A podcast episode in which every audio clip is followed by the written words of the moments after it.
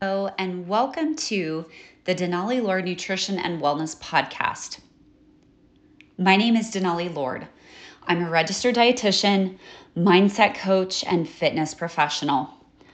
I can't believe we're on day 25 already of cultivating a growth mindset. I hope you guys have enjoyed the podcast so far. Um, I I love it. Talking about growth mindset is my jam. So one thing that can help us cultivate that growth mindset is visualizing. It's similar to manifesting, but we're actually taking something and we are writing it down. we are making it concrete, right? Whenever we take our thoughts and we put them into words, those thoughts become more concrete. Whenever we take words and we write them down, they have just become that much more concrete. And I do encourage you to write them down rather than type them because typing you can go back, right? You can delete it, you can backspace. With writing something down, you either have to mark through it or I guess you could use whiteout. But instead, we are making it semi permanent with the intention of holding us accountable. So, what does this vision board looks like? Well, I encourage you go to the store, buy one of those cardboard or stock posters that you can find and categorize your life because I'm sure you have goals for different areas of your life, and that's totally okay. And if you don't, that's okay too. Maybe you just want to focus on one area of your life. Awesome. So, your vision board could look something like we have a column or a section for your family, or a column or section for your friends, your career, your romantic life, or if you're married, your marriage. If you're in a partnership, your partnership. It could include your hobbies. It could include your finances if that's a goal for you. It could also include travel.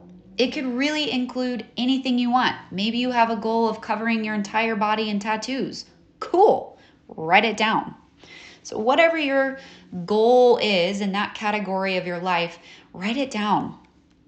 And then from writing this down, we're going to pause for a minute and we're going to think about the long term goal, that big old outcome goal that's going to take us a while to achieve it. And a while could be defined as a few months to a few years. It really just depends on the person and where you are in the goal process. Okay, so next, within each of those categories, write down two to three process goals. Remember, process goals are goals that can be easily controlled by us. Usually, these are quote unquote easier goals, just meaning that they're more simple and they can be more easily achieved. Okay? After you do that, you're going to write down two to three performance goals.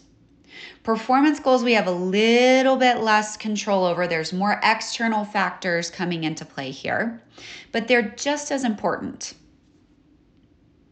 Then I want you to think for maybe a while, maybe it's the rest of the day, maybe it's a couple of days, about potential barriers that you see. Write these down, okay, for each process and each performance goal. Just write it down. That's really important so that you anticipate this. So if we have to amend the goal, it's not a big deal, right? Because we're keeping that growth mindset where we're welcoming the feedback, we're welcoming, quote unquote, I don't want to say the word failure, but we're welcoming any mistakes or anything that we learn. So being open to modifying our goals can really help us and can really, one, just reveal information about how we handle stresses or anticipated problems. And two, you never know where rolling with the punches will take you.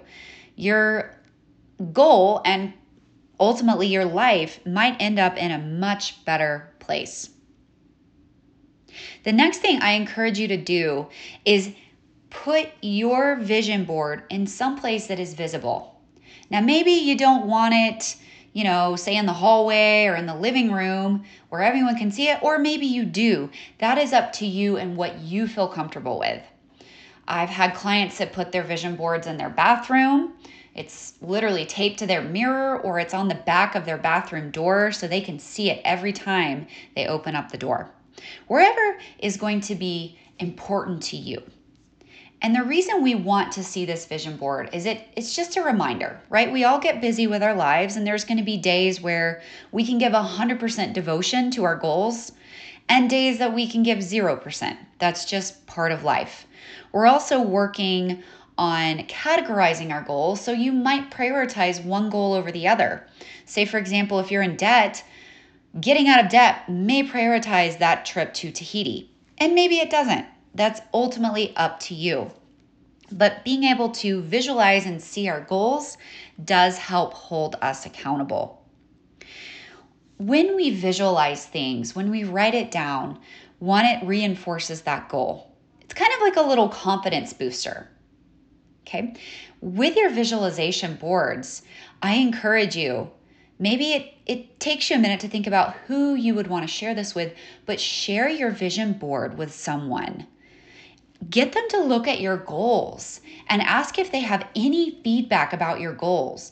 What might they do differently? Again, one mind is brilliant, but sometimes two minds, especially when it's someone who you know, they think like you, they behave like you, could lead to something completely brilliant. Or maybe you ask someone that thinks in their own brilliant way, but it's completely opposite of yours. And that's awesome too, because you're going to get a fresh perspective on how to look at something. All right, guys, we'll keep today's topic super short, but I hope you've enjoyed it. If you have any questions on visualization, please reach out to me at info at denalilord.com or you can always reach me on social media Instagram, Denali underscore Lord. Have a wonderful rest of your day, and I will talk to you guys soon.